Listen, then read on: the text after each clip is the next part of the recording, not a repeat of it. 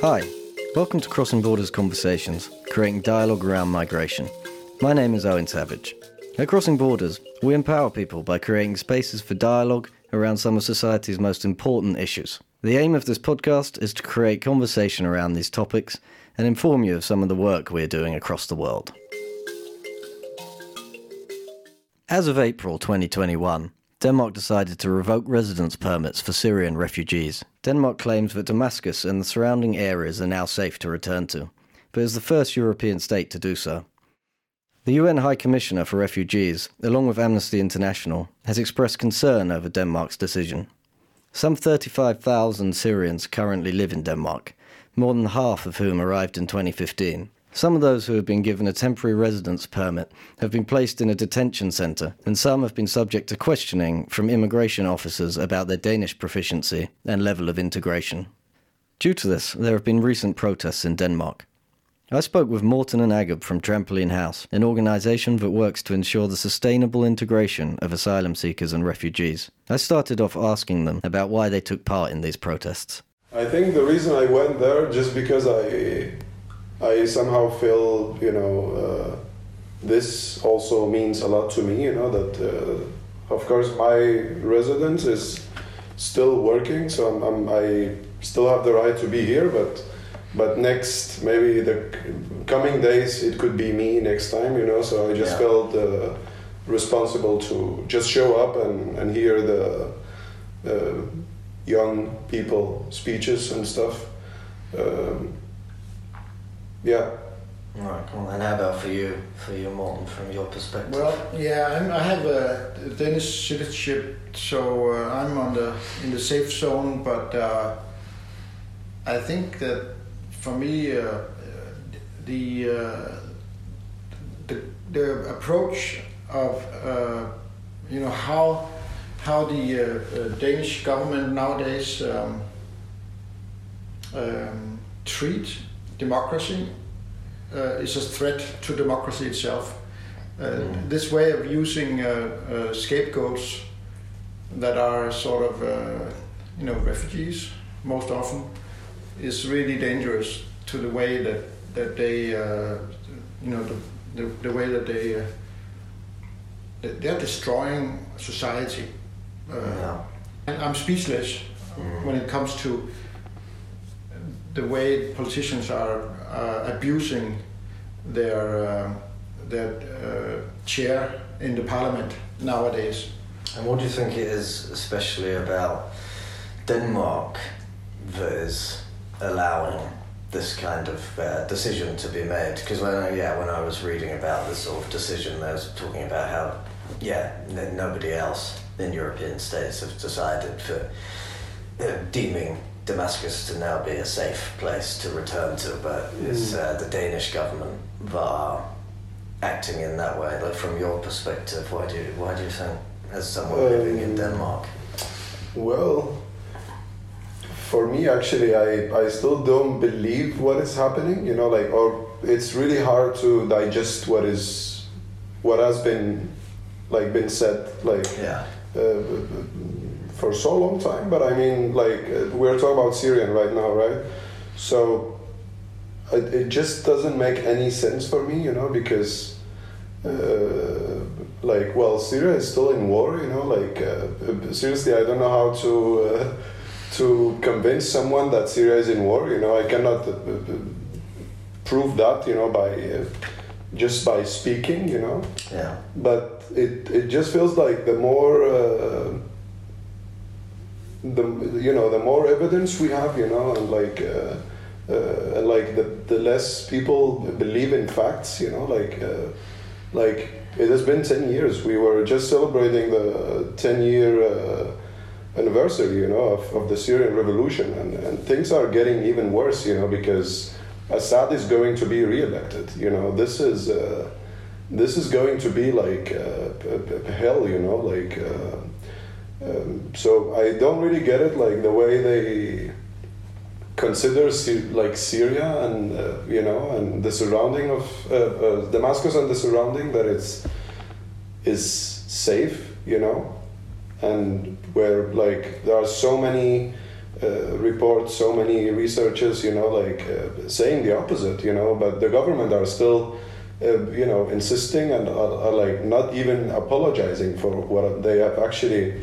So the recent report that uh, was some some of the researchers that has been involved in uh, studying the situation, you know, there, that uh, I heard like eight or nine people have said that this is wasn't this wasn't what we what we actually said. So this is not true. So oh, so the government have almost misused. Yeah, so they misused all these information. You know that uh, people have been working on in in 2018 or something. Um, it's just hard to to believe that it's you know that this is going to happen so now revoking people's uh, permit you know like thinking that it's more uh, uh, useful uh, for people to be in a in a deportation camp you know where most of the people are like uh, the students or working or whatever you know so it it's just so painful you know like uh, i really felt that it was so um, painful to see these young people on the uh, at the demo, you know, like yeah. speaking about their life here in Denmark, and and it, everything was said in Danish, you know, like like how the hell do you, you know, like uh, uh, can how is this possible even like? Yeah. Uh, and what do your because uh, your some of your Syrian family now live in Sweden, don't they? Exactly. Yeah. So have you noticed like so?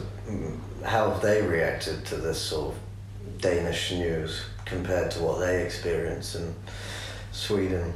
Well, my um, my mom is actually a Swedish, uh, got Swedish citizenship like uh, half a year ago, and she uh, and she arrived to Sweden a year and a half or two years after me yeah. arriving to Denmark.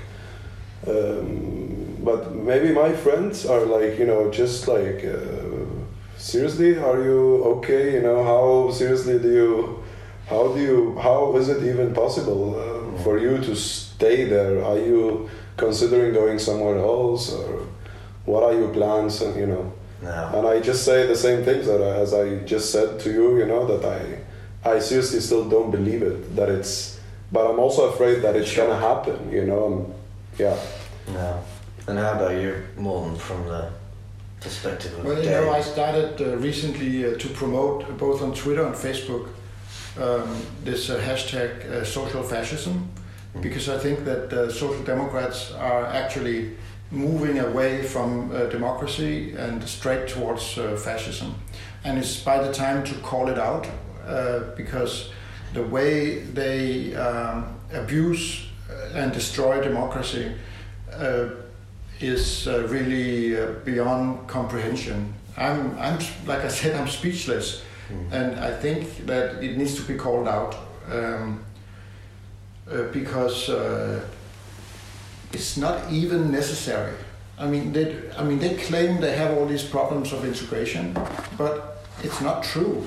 I mean, we, we proved in uh, Trampoline House, where we both of us were working for uh, many years, we proved that it's possible to integrate uh, people if you use the right tools. And uh, if you ask the uh, municipalities around in uh, in Denmark, they say, well, uh, we actually, especially in the western part of, of Denmark, they say, well, actually, we, we want more refugees because all the Danes have moved to Copenhagen, so it would be really nice to get more po population. Uh, and and they said, well, this is cool. Uh, it's uh, you know these people work, and uh, if if we find work for them, uh, it's not a problem. Um, all this is being has been lost since they created this paradigm shift where the focus is on returning people. And the insanity of this proposition to uh, revoke uh, uh, uh, uh, like the permits for refugees from Syria right now is that they know they can't send them back. So they are going to end up in uh, Kærshovedgård and uh, Sjælsmark. Now, they know that this is insane. They know that they're just destroying people's lives. But they do it anyway because, and this is what Rasmus Stoklund said on the radio, because it's very important that these people do not get more attached to Denmark than to Syria, because because if they are, it's going to be hard sending them back in three or five years when the conflict is over. So they know the conflict is not over, but they say we have to put these people in the camps so they forget about Denmark. They do not become integrated, and you know, this is if, if that's if, if that's not fascism, I don't know what is. Well, they're this is- like- oh yeah, keep on. This is this is also feels like sometimes like it's just the their way. You know, now they call it. Uh, um, you know, you can go voluntarily home, right? But it just feels like they. It shouldn't be called like that. So they like. Uh, so. So they they actually. Uh, uh, all, all the things they do are against human rights and against uh, all the you know international uh, you know laws and organizations and stuff so it, it just feels like um, just putting people there to kind of give up you know and then they would say okay i want to go back home so like forcing people so it's also a way like you are uh, uh, forcibly like urging you know people like putting them in this place where they lose uh, hope and everything you know because they can't while they're in that situation they can't even Yeah, engage with the things that would sort of keep them living a healthy life like doing doing their work or learning something they're sort of Exactly. You have so limited access to to everything. You know, like you have, you you are nothing. You're just a number. You're just a statistic. You know, like being there and and and also outside of the camp. You know, like as a refugee, it's uh, it's it's also the same. But there, it's even like um, the worst. It's even worse than being in a in a Danish prison. You know.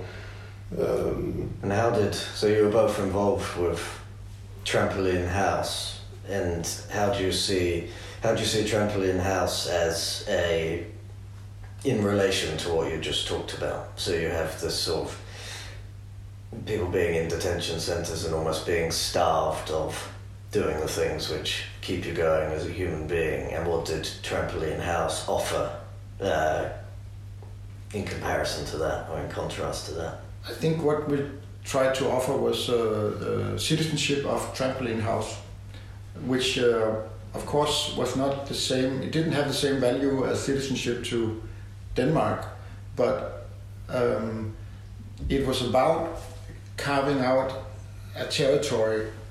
Uh, and, and at one moment, like for five years, we had a territory of 500 square meters, and then some because we had the backyard as well. um, and we were constantly trying to incre- increase, uh, you know, the the territory. Uh, but the reason why we needed that was because because of the structural racism in the Danish society. Is it has a, a, like a, it? I mean, it, nobody wants to recognize it, and that's the worst situation when people don't want to recognize the racism that they are actually, uh, uh, you know, swimming in. It's all over the place. If it's unrecognized, it becomes dangerous. And, and the, especially in the Danish society, mu- much more so than in any other of the uh, societies uh, in Europe, because we don't even recognize that we have a colonial past. Uh, so, so there's just some really important work that has never been done in Denmark. And, and we felt 10 years ago when we started Trampoline House that it was impossible to, uh, to um, uh, change that without being able to experiment with more inclusive democracy. And that's what we wanted to do in, uh, in, uh, in Trampoline House, and that's what we did for 10 years. And you know, there's a lot of now that, that we have lost the house. Uh, it's very easy to say that oh, it was perfect. Of course, it wasn't perfect. there was a lot of problems, but we were trying to deal with them. And and as long as you have a territory, you have a possibility to try to deal with things uh, when uh, when problems arise. Um, and just not to cut you off, but for people who haven't heard of Trampoline House before, maybe could you just say a few things that you that was done there that would usually yeah. happen? Who who went to Trampoline House?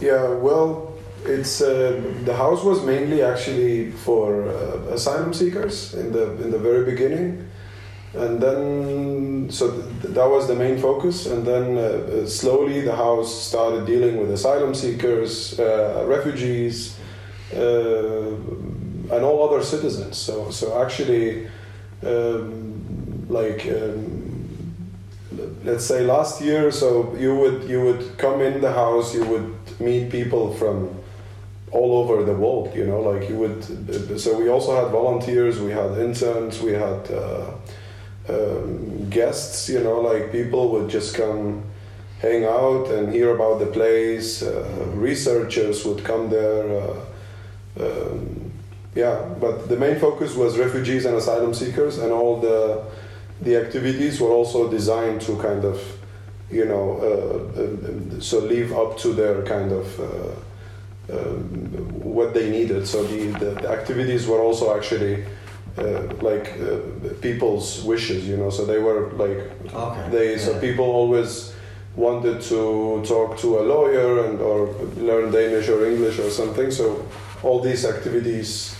So there's also throughout these ten years practical like, help evolved. in the asylum process. Yeah. As well. Okay. Yeah. And when we spoke, yeah, the other day, you mentioned this, this sort of idea. I was quite interested in as um, trampoline house as as sort of an art project almost, as an art project in um, reality. And could yeah. you, I was wondering if you could say a little more. Yeah, I mean, the, the reason why we were an art project uh, basically was that it was started out by artists, and and you could also, I mean, I would say that we used our experience from the art world to uh, position Trampoline House uh, as an artwork within the society. And that's a little, sounds a bit strange, but if you think of a traditional artwork, a painting, and you put it up in a gallery or in a museum, then you know it's art because it's in the museum. uh, and then what happens also is that very often it loses its political value the moment when it hits the gallery wall. Mm-hmm. because it is inserted into the symbolic world of the art uh, the art world. The art world is a symbolic uh, place where it's not supposed to have direct political consequences social consequences. And that's why politicians like that the art stays within the museums and in the galleries because it's safe, it's not dangerous anymore. You might have an artwork that's, that's has a political uh, uh, value, but as soon as it hits that wall, it is devoid of that value. Now, as an artist, I've been very pissed about that for a number of years. I wanted, I wanted to to uh, to reinsert the art into the public discourse so that it became repoliticized. Mm-hmm. And that's what we try to do with uh, Trampoline House. We tried to create an artwork that would perpetually, um, you know, uh, be obnoxious and be relevant, be uh, you know, being able to to produce social change, and that's what the Trampoline House was able to do. Then people start talking about now it's so now it's social work, it's not art anymore, but this is where uh, we as artists were really um, focusing on how to keep the house as a symbolic um, as a symbolic value that would keep being relevant as a critique of uh, society. Okay. And that's why our website and you know all our activities were always we were always speaking about uh, asylum seekers need better conditions. Most of the people who work with refugees and asylum seekers today, they don't dare speak about it. They make mm. projects and then they don't talk about that they're involving refugees because it's a way of surviving. Mm. we couldn't do that because then we would have lost our our uh, mandate as as as the signpost Yeah, in society. Well, why is that a way of surviving? Is that to do with funding for the projects, or Yeah, do with- because most people don't want to fund uh, refugees in this climate. okay, You know, it's much easier to uh, to uh, talk about uh, uh, youth that are uh, you know in danger somehow, like the precariat of, uh, of young people. If I may elaborate on this, actually, like also that we, um, so the things we were discussing in the house, like, weren't really discussed other places. okay, You know, like with asylum seekers, you know, especially asylum seekers, because uh, surprisingly, or maybe not, I'm I'm actually like. Uh, because I've met so many people and, and no one knows or like very few people knows how camps are designed you know in Denmark and how people are in, in, in, in what kind of uh, conditions and circumstance are people you know being uh, placed in these places uh, and uh, they have like no one gives them uh, like the opportunity to speak out or to say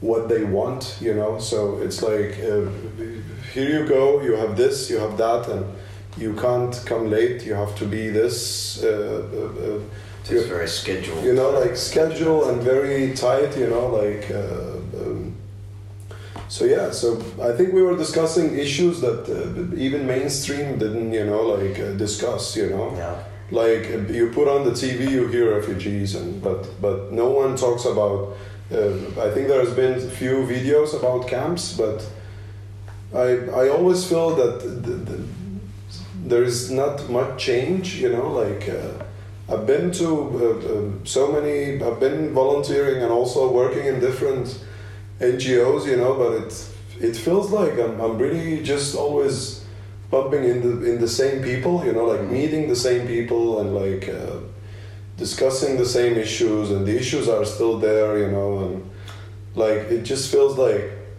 Uh, never-ending, uh, uh, you know, uh, uh, uh, drama, whatever, you know.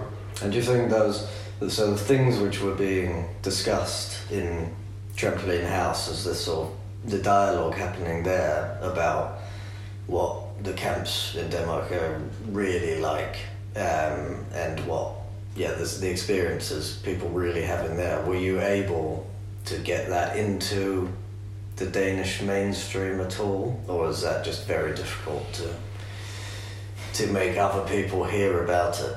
Or is it? Well, you know, I I think uh, probably obviously we did we didn't uh, manage to succeed with our goals uh, because uh, then we wouldn't have been in the need we wouldn't have been where we are today with this uh, racist government. That's a, like one one uh, achievement that we weren't able to to at least get close to, but. Um, um, I think that, uh, well, I don't know. Uh, please rephrase or say it again. I forgot. Well, I just like how. Um, so you were having this sort of alternative, well, not alternative, but um, conversations about real, you know, refugee experiences or asylum-seeking experiences in Denmark, Mm. and you said that when you um, you're often having these conversations which go round and round within NGOs and within certain circles. Yeah. So I was just asking about your experience of trying to get that message out to more mainstream people in Denmark. Yeah. Almost, do you, like I wonder if, like you said, actually it's quite sort of hidden almost the Mm. real experience Yeah. of what it's like to be in a camp. Yeah. So how do you think we can get? How do you get that message so that most Danes know about it? Because I, I doubt they do really. Mm. So, well, most people, yeah. Yeah, you know, uh, I think it was really hard work, you know, for us because like um, um, also the politicians always like they they use the their time and their power, you know, just to promote their own agenda, you know, and like uh, um, so so we were of course fighting to uh, you know to bring awareness and like uh, uh, and teach people about you know like these issues, but but when at the same time you whenever you put on the tv you know like the news is just uh, so like just uh, refugees uh, they're bad they're uh, you know here to steal uh, our country here to rape our women and you know like these kind of uh, uh, you know uh, like hate speech and you know Yeah. Uh, The way I see it is that uh, it was really hard to, to get uh, our uh, our message across to uh, to the big society, Mm. but there was another extremely important part of the house, which was that it was actually a functioning democratic culture, which, by the virtue of its existence, was proof that another world was possible. Yeah. And, and that actually attracted a lot of people. I mean, we never had a shortage of, uh, of, uh, of people in the house Yeah. because people actually liked the idea that it that this was possible, and then uh, it became like an experimental uh, uh, platform for uh, democracy. And that's quite interesting because of what we've spoken about before, of sort of wider democratic issues in Denmark. And uh, you've mentioned before the sort of how difficult it is to gain citizenship in Denmark and how that relates to um, voting and democracy in Denmark in general. And I was wondering if you could, yeah, say Yeah. a little more about that issue. I find that interesting. I think you asked before uh, something about uh, like this, uh, like uh, what is the, what, why do we have this uh, uh, racist discourse? So why is it so strong in Denmark? Yeah. And I've been thinking about that for ages. I have one possible answer. I'm not saying it's the truth, but but I've been wondering why is it that the politicians are so happy with making it harder to get citizenship? They say that uh, citizenship should be uh, a present or you know a privilege. Uh, they have all these ideas, and that we have to maintain Danish culture, and this is the way to do it because you only get citizenship the moment when you have proven that you are truly Danish of in your soul, you know. And and then it's like, what does that even mean? Um, I think it's an impossible question. Like, how can people be Danish in their soul? Just like it's like going to uh, the priest, telling them, "I want to be a Christian." The priest is not. He's going to baptize you if you say you're Christian. He's not going to try to scrutinize. Like, "I- is, do you really have a Christian soul? It's not possible. But they still want to do that, and and. Um, that's where we're heading towards this kind of fascist notion of, of Denmark. Um, I think it's all about power. And power in a democracy is about who has the right to vote. We have, um, I checked it, I checked with the Danish uh, Denmark Statistic.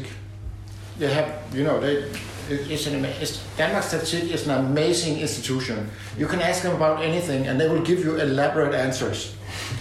In Denmark, we have 4.2 million uh, who can vote right now. We also have 613,000 uh, who live in Denmark and who are above 18 who cannot vote. That's like roughly an eighth, an eighth of the population who are outside of the uh, political discourse. It so happens that a lot of them are brown. Yeah. So maybe maybe we would have a changed discourse, a better uh, discussion if they could vote. Because if I mean if there are six hundred thousand more votes and, and half of them are brown, then it would not be wise to abuse them in the pub in the in the media. Yeah. because they know what, what would happen Yeah. if, if these people got you know the right to vote Yeah. I, I think it, it yeah it's interesting and scary at the same time you know like uh, like saying at the same like saying on one hand that you want people to to contribute you have to have a job you have to have a education you know and you have to integrate and mm. and on the other hand you you tell people you're nothing. You, as soon as it's possible for us to send you back home, we we will do that. You know, then why the hell you want people to integrate in this society and mm. feel feel feel they belong here? You know, because Yeah, you have this feeling I have sometimes, seriously, you know, that I I I don't feel home completely, but, I'm lying if I'm saying that I it's always like this, you know. I, I speak the language, I work here, I I have family here, I have friends here, you know, I've even friends more than I have made in Syria, you know. Yeah. Like, uh, uh, but at the same time, knowing that um, at one point this will just be uh, rubbish, you know, like uh, this will just be uh, uh, whatever. Like, uh, if it's seriously up to me, you know, that that do you want to leave? Then it's. Um, I don't think I will ever leave this place, you know. But but when you always like speak to me the way the politicians speak, you know, like I will seriously start hating this country, you know, and even its people, you know, because uh, uh, there must be uh, uh, something wrong, you know. These politicians are also voted in uh, the parliament by, you know, the, the citizens in, the, in Denmark, you know, and it shows that also that there is lack of uh, you know understanding lack of humanity uh, solidarity you know and all that.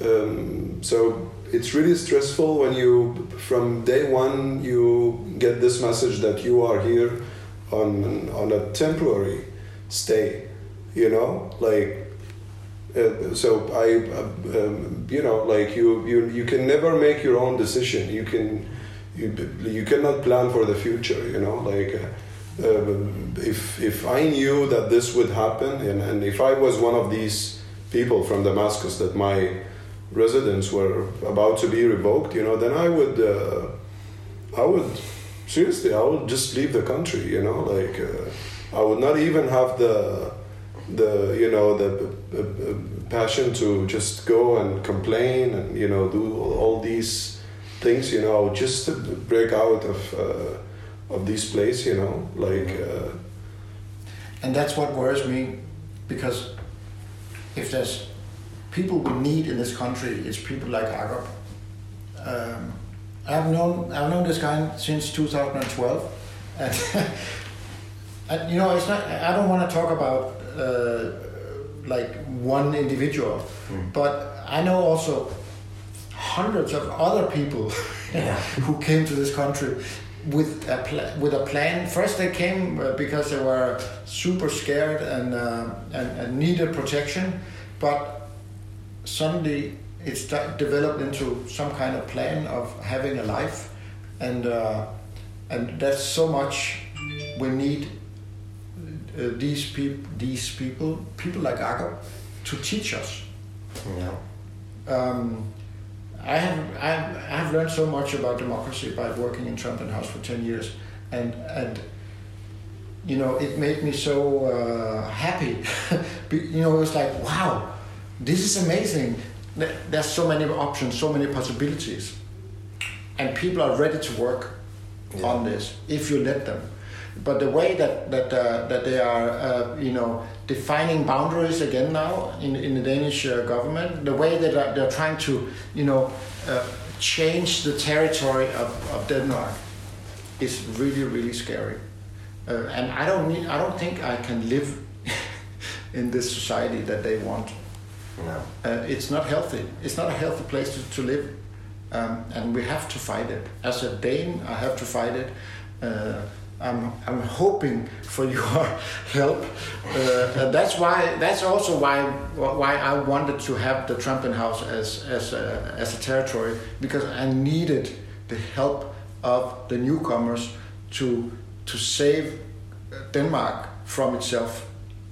There's one, one thing maybe I should actually mention here, you know, that uh, um, I didn't choose Denmark in the first place, you know, like, uh, so I, I, I left, maybe we don't need to go in details about this, my, uh, my journey, you know, that, um, that is still, uh, didn't finish somehow, you know, I feel sometimes, seriously Still on. that I didn't. My plan was I was I was heading to Sweden, just because I have some family members there, you know, relatives and stuff. So, and even didn't have any idea about the Swedish or the Swedish culture, society, and so forth. So I was uh, I was scoped here. So when people ask me uh, why did you choose Denmark, I will tell them it was a mistake actually. Uh, so I was uh, unlucky, but uh, but after some time, you know, like after a year or two years, I started telling people that actually I was lucky, you know, that I was caught here because I really like this place, you know, that I I somehow found my way to like this place and it worked out for me, you know. And I went to Sweden many times, and I, I just felt that, uh, well, Sweden is nice, uh, fun, and everything, but um, um, I have a life already there in, in Denmark, you know. Although I like spend uh, almost a year and a half in, in camp, you know, like uh, um, that was uh, yeah so useless. I did nothing, you know, like it was just. Uh, so the first year I hated everything, and then I started liking this people, this country, the language, and everything, you know. But now I'm feeling that I'm actually going back to the first year when I arrived. Mm. You know, now with this uh, shit storm, you know, about the Syrian, that I.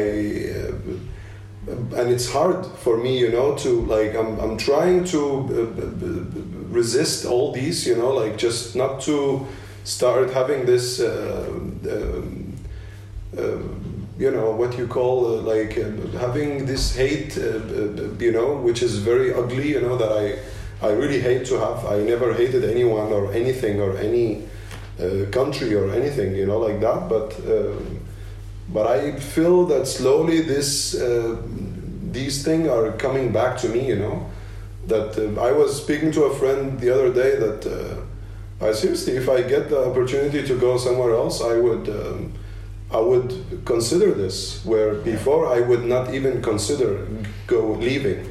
Maybe I would like to.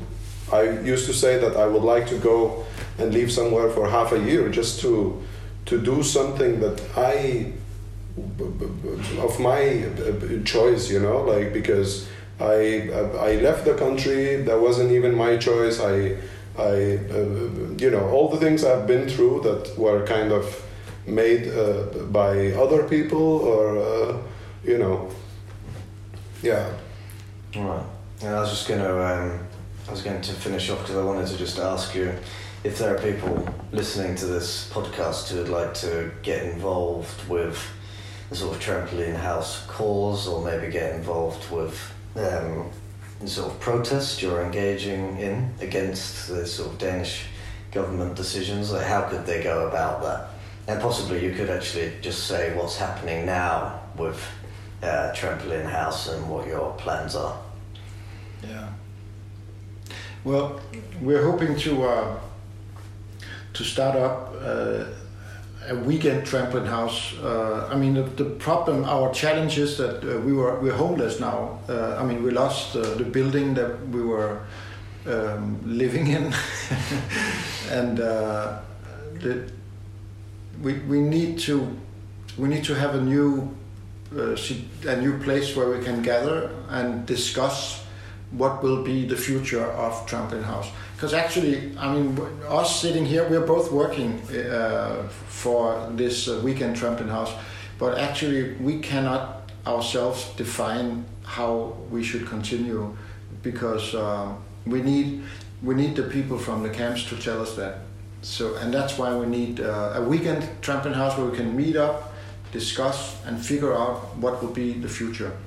Uh, because that's how the house has always worked. At the house meetings, we were discussing what will the next step be and, and what are the, the huge problems that we need to uh, start trying to solve. Um, most likely, we will have uh, somewhere to meet within one month to one and a half months.